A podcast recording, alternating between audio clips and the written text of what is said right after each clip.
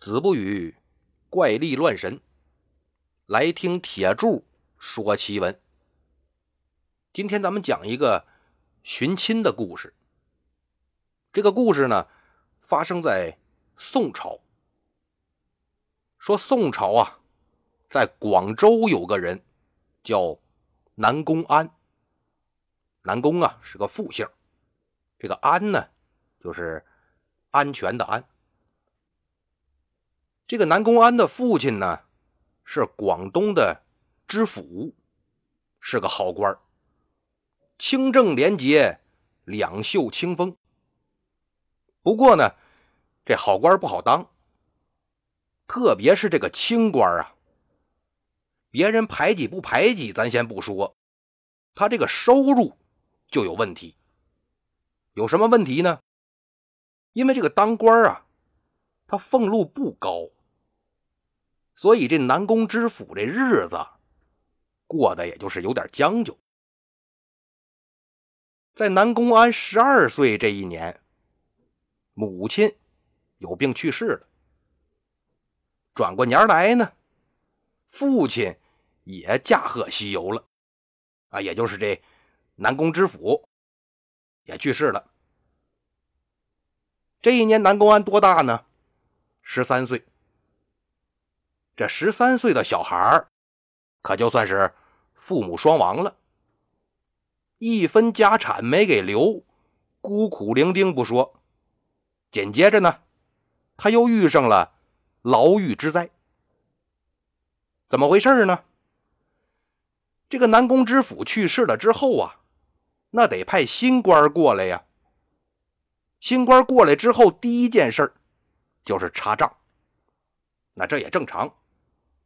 但坏呢，就坏在这查账上。朝廷派的人一查，发现了，说广东府这府库的银两不对呀，对不上账啊。他短了上千两银子。好你个南宫知府啊！你这哪是两袖清风啊？你明着不贪，暗地里琢磨呀？你这是亏空国库啊！那不得治罪吗？但是现在这南宫知府死了，没法治罪了，怎么办呢？没关系，父债子偿啊！老子没了，不还有儿子呢吗？没钱还呐？没钱还，那你就进监狱。那么说，这南宫知府是真贪污了吗？那肯定是没有。亏空这事儿呢，其实就是新任知府干的。他这刚一上任，就从府库里边支了一千多两银子，直接呢就继承了南宫知府的亏空。反正人死了，死无对证啊。前面咱也说了，南宫知府是个好官所以府衙里的人呢都非常的佩服这个南宫知府。平时呢跟知府家里的人关系也都不错，所以就有人把这个新任知府搞事情这个事儿啊，暗地里就告诉给这南宫安了，说你赶紧跑，别等着人家抓你来，那抓住可就得死啊。南宫安也明白，我得赶紧跑，但往哪儿跑呢？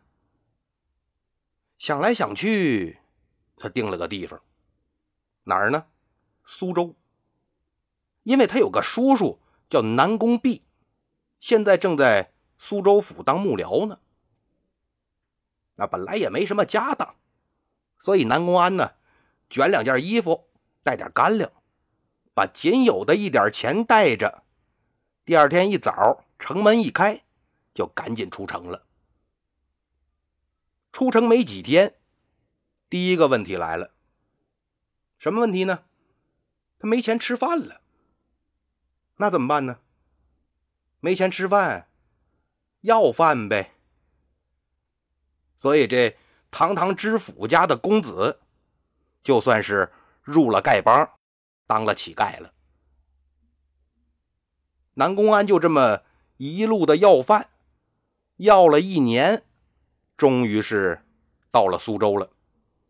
一打听，没人知道南宫弼是谁。有心想去问问知府吧，但那知府衙门也不是谁都能进的呀。好不容易求着个衙役给打听一下，衙役说呀：“南宫弼去哪儿了？我是真不知道。但他跟着的那个知府啊，一年前好像是上河北当官去了。说不准呢，这南宫弼也跟着知府去河北了。但你说具体去河北哪儿啊？那我就不知道了。”南宫安心说。我如果一路要饭要到河北，倒也能行。但问题是，河北那么大，我也不知道叔叔到底去哪儿了呀。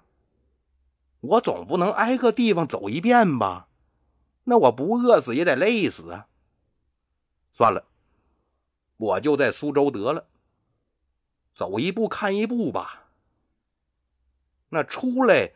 不就是为了躲广州那边的人吗？现在他们肯定是找不着我了，我这命也就算保住了。南宫安这命的确是保住了，人广州那边的新任知府压根儿就没想接着找他。一听说人跑了，跑了就跑了吧，反正钱在我兜里了，有人给我顶罪，跟朝廷有交代。这就算得了，但这事儿呢，南宫安肯定是不知道。他唯一知道的就是我得找个活干。不过你说这一年，他乞讨为生，破衣漏嗖的，一看那就是个乞丐呀。到哪儿找活，人家都不要。没办法了，那就只能接着要饭去吧。这要饭可是要饭。你要是拿个碗干干巴巴站那儿说：“这位爷行行好，这位姑娘行行好”，那你也要不了几个钱呢，填饱肚子也费劲。所以呢，这南宫安就琢磨：我得有点技能，哎，有技能我才能吃饱饭。不过说他也的确是聪明，天天呢就蹲在戏楼子边上要饭，听着里边唱戏，时间长了呢。他也学会了不少，这就开始走街串巷卖唱加乞讨了。你别说，这么整啊，要的是多了点吃饭是不成问题的。这一转眼呢，又过去三年。南宫安十七岁了，在这个乞丐行业里边也算是资深人士了，知道特定的时间去特定的地方。那肯定能要着东西。比如说这一天吧，正是初一，哎，去庙里上香的人多，所以呢，南宫安一大早就跑到一座古庙的门前，捡了个好地方一靠，解开衣裳，就在那儿搓泥儿、抓虱子，哎，就等着上香的大部队来了，挨个要钱。这大部分来庙里的呀。都是想积德行善的，所以见着乞丐呢，多少都会给点南宫安在这儿搓泥搓着正舒服呢，忽然就看见庙对面的一个小门里出来个挺漂亮的丫鬟。原来对面啊是个大宅子的后门，这宅子气派，一看住的就是有钱人。南宫安心说：“难道这是到庙里打前站的丫鬟吗？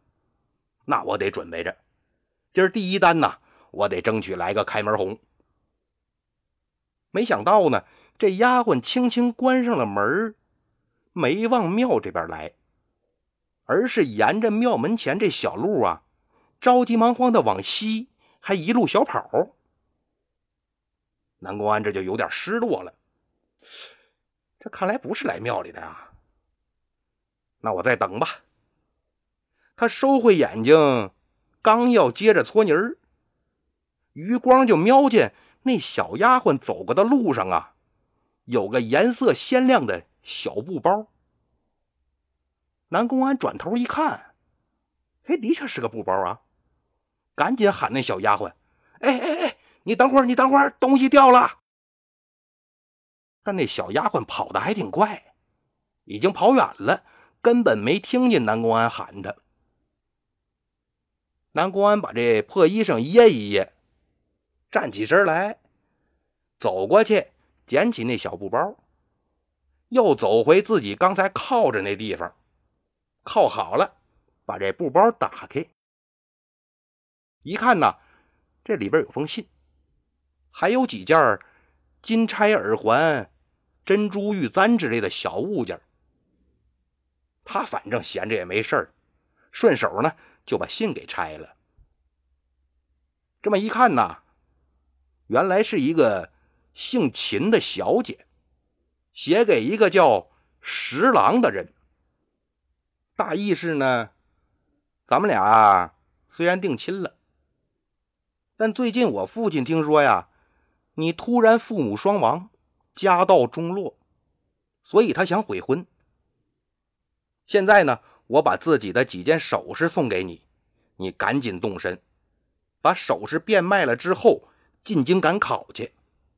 我父亲找不着你，也就没办法悔婚了。到时候你要是考个功名回来，那我父亲就没理由拒绝你了，咱们俩也就能在一起了。给你送信这小丫鬟呢，叫小娟，啊，她从小就服侍我，非常的信得过。她一定会保守咱们俩之间的秘密。你有什么话需要转达的呢？你就直接跟她说。南宫安看完，扑哧就乐了。这什么呀？这叫私相授受啊！这要是让人发现了，不但送信那小丫鬟没命了，这秦小姐的名誉也毁了。跟十郎那更是没法团圆了。搞不好呢。最少得闹出三条人命来，这是大事啊！他把这信重新又放好，装回布包，又把布包往自己脏不拉几那怀里一揣，眯着眼睛，接着跟那搓泥儿。心说：“我看这小丫鬟呐，什么时候回来？”不一会儿呢，就看见小娟面如死灰，一脸眼泪，边往这边走。边往路两边看，南宫安明白呀，他这肯定是找布包呢。就见这小娟快走到宅子后门的时候，突然就站住了，把腰里这腰带一解，奔着庙门前的一棵大树就来了。找了一个看着结实的树枝唰就把这腰带挂树枝上了。南宫安倒吸一口冷气呀。这是要上吊啊！你看看，第一条人命这就来了。南宫安赶紧起身跑过去，一把就拽住了这丫鬟小娟姑娘，有什么事儿你非得死了才行呢？你千万别寻短见呐！小娟一看是个乞丐，她也吓了一跳，甩开南宫安的手，捂着脸蹲在地上就哭。南宫安叹了口气。哎呀，来来，你看看，你是不是为了这个想死啊？小娟一抬脸，一看哟，这布包怎么在这乞丐手里头呢？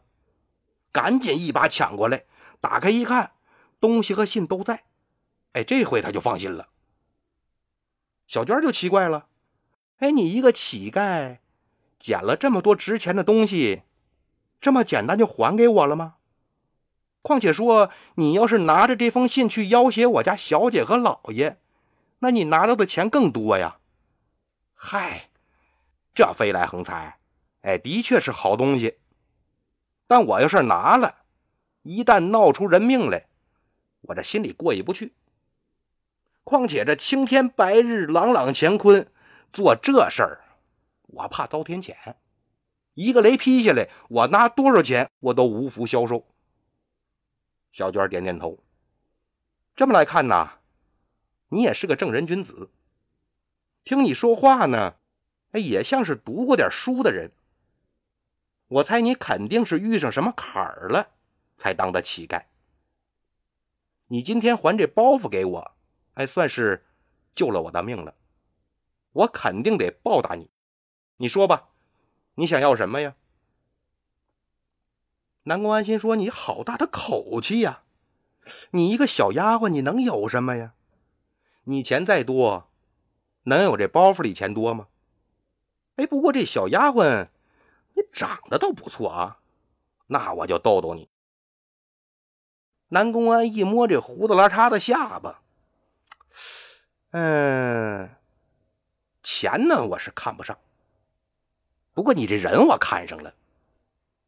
你看，虽然我吧也十七了，但我还是个童男，我从来就没跟女人缠绵过。哎，要不然你就让我行行行，可以。还没等南宫安说完呢，小娟马上把这话头给截住了。我先去办小姐的事儿，三天以后的下午，你来宅子后门找我，我给你开门。说完呢，拎着包袱，着急忙慌就走了。这回把南宫安给臊得够呛啊，心说这小丫头还真不识逗啊。我闹着玩呢，她竟然一口答应了。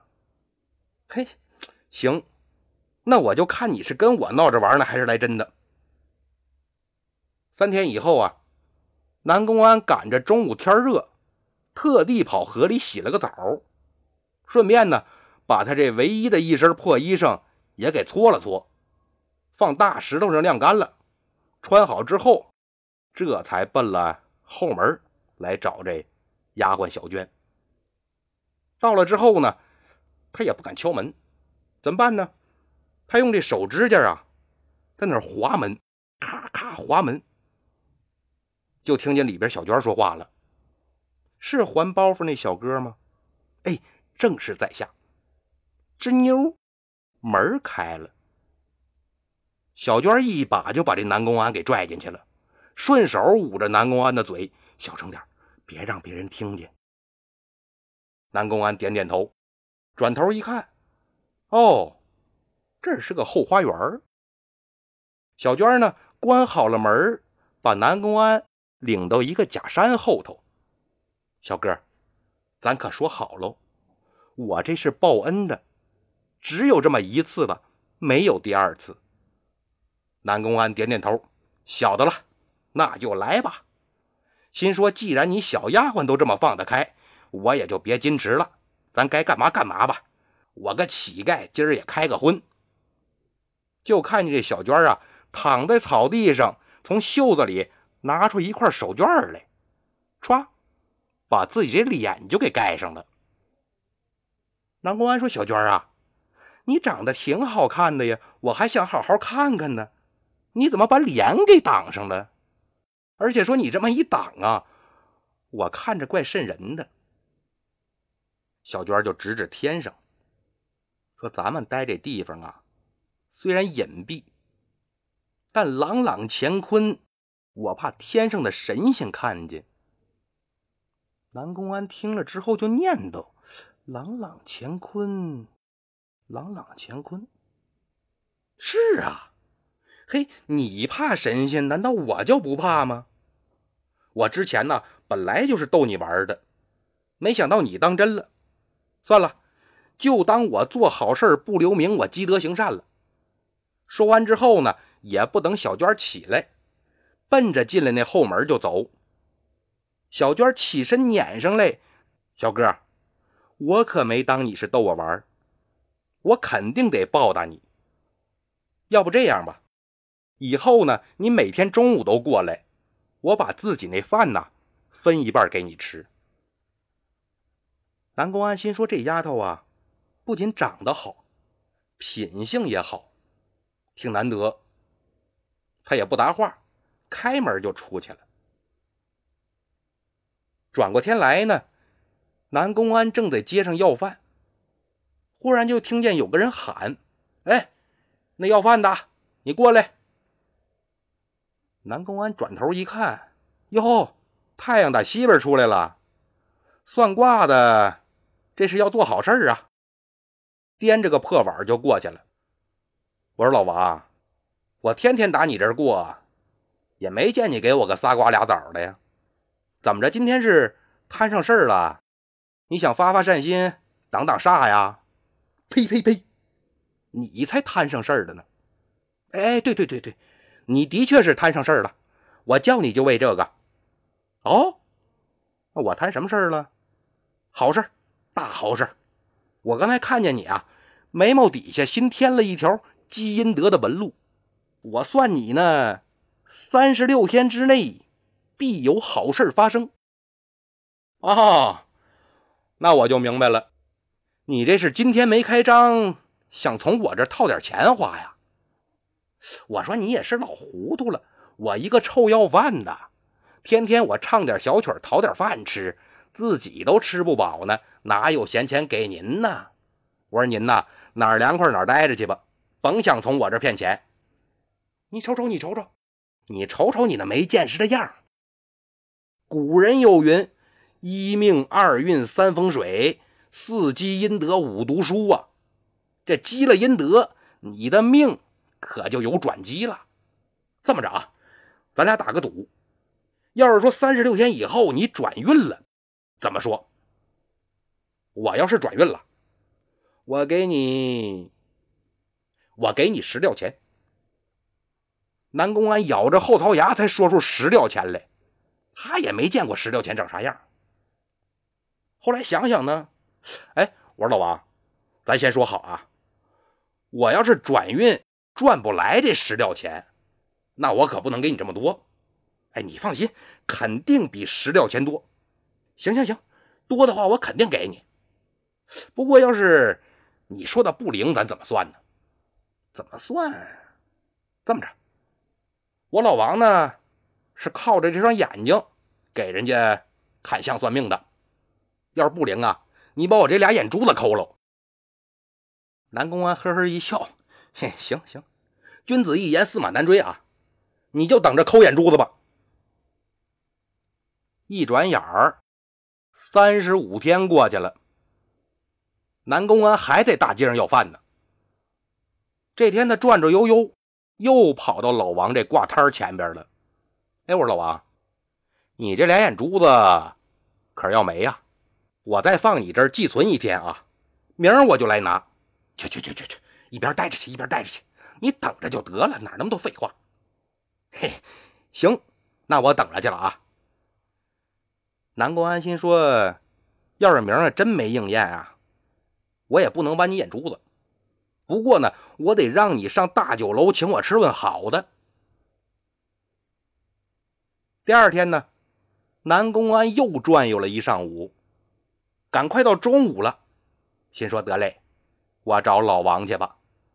他那眼珠子我要了也没用，但这顿好酒好肉他可跑不了。正好吃完了，我上庙门口接着晒太阳消食去。他正往这挂摊走呢。忽然有人拉他衣袖：“月儿，月儿，真是你吗？”南宫安这心里一紧：“哎呦，我在苏州无亲无故，怎么有人知道我小名呢？”原来这南宫安呐，打小脖子上就有个月牙形的胎记，所以呢，他爹就给他起了个小名，叫月儿。一听有人叫他小名儿那肯定是跟自己家关系非常近的人呐。南宫安赶紧转头，这不看不知道，一看吓一跳啊！拽着他衣袖的不是别人，正是他当初要投奔的叔叔南宫弼。这南宫弼不得了啊，锦衣华服，牵着一匹高头大马。一看就非富即贵呀！南宫安这眼泪就下来了。二叔啊，我可算找着你了！哎哎哎，我也找了你好几年呐！走吧，走吧，走，跟叔回家。等到了南宫弼家，南宫安这心里头啊，总算是落了底了。一呢，是找着亲人了；二呢，他这二叔。的确是有钱，家里边布置的非常的豪华阔气啊。南宫安先让叔叔婶婶上座，给行了大礼，站起来呢，就把自己家如何惨遭变故，自己又如何到了苏州，又怎么在苏州乞讨过了好几年，就说了一遍。南宫弼就跟他说了：“说我知道你父母过世的消息以后啊，还特地的写信去广州打听你，但是呢，一直没有回音。后来我又随着知府大人离开了苏州，这才跟你错过了。行啊，这回见着了就是好事你看我呢，现在也老了，无儿无女，就剩下钱了。找着侄子你呀。”我也算后继有人了，以后呢，我这些钱都是你的。来人呐，来带少爷沐浴更衣。这就上来一帮子丫鬟仆人、老妈子呀，找衣服的找衣服，烧水的烧水呀，捯饬了一个多时辰。再一看这南宫安，脱胎换骨啊，哪儿还有乞丐的样啊？活脱一个富家公子啊！南宫安就说了：“二叔啊。”我还欠算卦老王石料钱，您看您能不能先借我点他就把怎么跟这老王打赌的事儿又跟南宫弼说了一遍。南宫弼说：“这好啊，这老王也算个半仙啊，连这都能算出来，那得给钱。那但是十吊钱少了，给他十两银子。以后呢，你也别说借不借的，家里这点钱都是你的，你还借什么呢？”南宫安说：“那既然算的这么准，要不一会儿我把他带家来吧，给二叔您也看看。”哎，可不用啊！你二叔我都什么岁数了，没什么好看的。你把钱给他呀，你就快点回来。我这呢，就让下人准备晚饭去。咱爷俩呀，今儿得好好喝点，好好叙叙旧。南宫弼说完呢，随手就从袖子里拿出二十两银子来，递给南宫安，给老王十两。另外十两啊，你拿着零花。南宫安这些年别说十两银子零花了，他连银子长什么样都没见过。这回好了，有钱了，给了老王十两银子，又找着以前玩的比较好的几个小乞丐啊，还有经常给他饭吃的人家，都找了一遍，要么送点钱，要么送点东西，感谢他们以前对自己的照顾。等这一切打点完了，一看呢，这天也快黑了，这才回了二叔南宫弼的家。到家一看呢，晚饭都准备好了，哪是鱼翅啊，什么是鲍鱼啊，生猛海鲜半桌子，还有半桌子呢，鸡鸭鱼肉，反正什么好就上什么，不怕你吃不饱，就怕你吃不好啊！甩开腮帮子，你可劲儿造吧！南宫安在二叔南宫弼这儿住了有半个月，顿顿的好吃好喝，这小脸啊也鼓起来了，皮肤也好起来了，这算是修养的不错。这一天呢，南宫弼就把他叫到书房，说：“侄儿啊，这些年呢，你颠沛流离，估摸着把读书也给耽误了。”你这岁数，他要是重新开始读书啊，恐怕是有点晚了。我琢磨着，要不你学学经商去吧。说完呢，拿出个包袱来，这里边有一千两银子，你拿着当本钱。南宫安说：“叔啊，我不会做生意呀，况且说我才十七岁，你这么多银子放我手里，我赔了怎么办呢？”嘿。你不试怎么知道不行呢？没事儿，叔有钱，赔了就再给你拿，赔两次不就学会了吗？南宫安心说也是啊，那要不，那我就学经商吧，把这钱收好，拜谢了南宫弼，他就琢磨着，我卖点什么呢？我以前总挨饿。人饿了呀，他就得吃东西。哎，那吃的肯定好赚钱。这么着吧，我卖米去得了。他就找了几家米铺，打听打听行情，又问好了这一般倒腾米的商人都往哪儿卖呀？怎么个价啊？哎，这一切打听好了之后，捡了个好日子，收了一船大米，整理行装就出门了。这一船大米啊，果然卖的不错。他就接着上集市上去打听别的商人都倒卖什么东西。一来二去呢，这买卖做的还有声有色。到了第二年春天，南公安就琢磨了：我这都出来一年了，得回苏州看看叔叔婶婶去，顺便呢把赚钱这好消息告诉他们。他就日夜兼程赶回了苏州。等他到了南宫弼家，啪啪啪一打门，出来开门那老头他不认识，说：“你找谁呀？”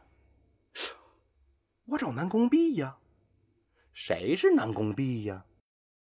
住这的人叫南宫弼呀。嗯，住这的老爷姓张啊。哎，那不对呀，你们什么时候住这的呀？一年前呢。南宫安心说：“不对呀，一年前，我一年前正好是出去做生意呀。难不成我前脚刚走？”后脚，我二叔就把房子给卖了。哎，他这是躲着我呀？但他为什么躲着我呀？好了，今天的故事就到这里了，咱们下期接着说。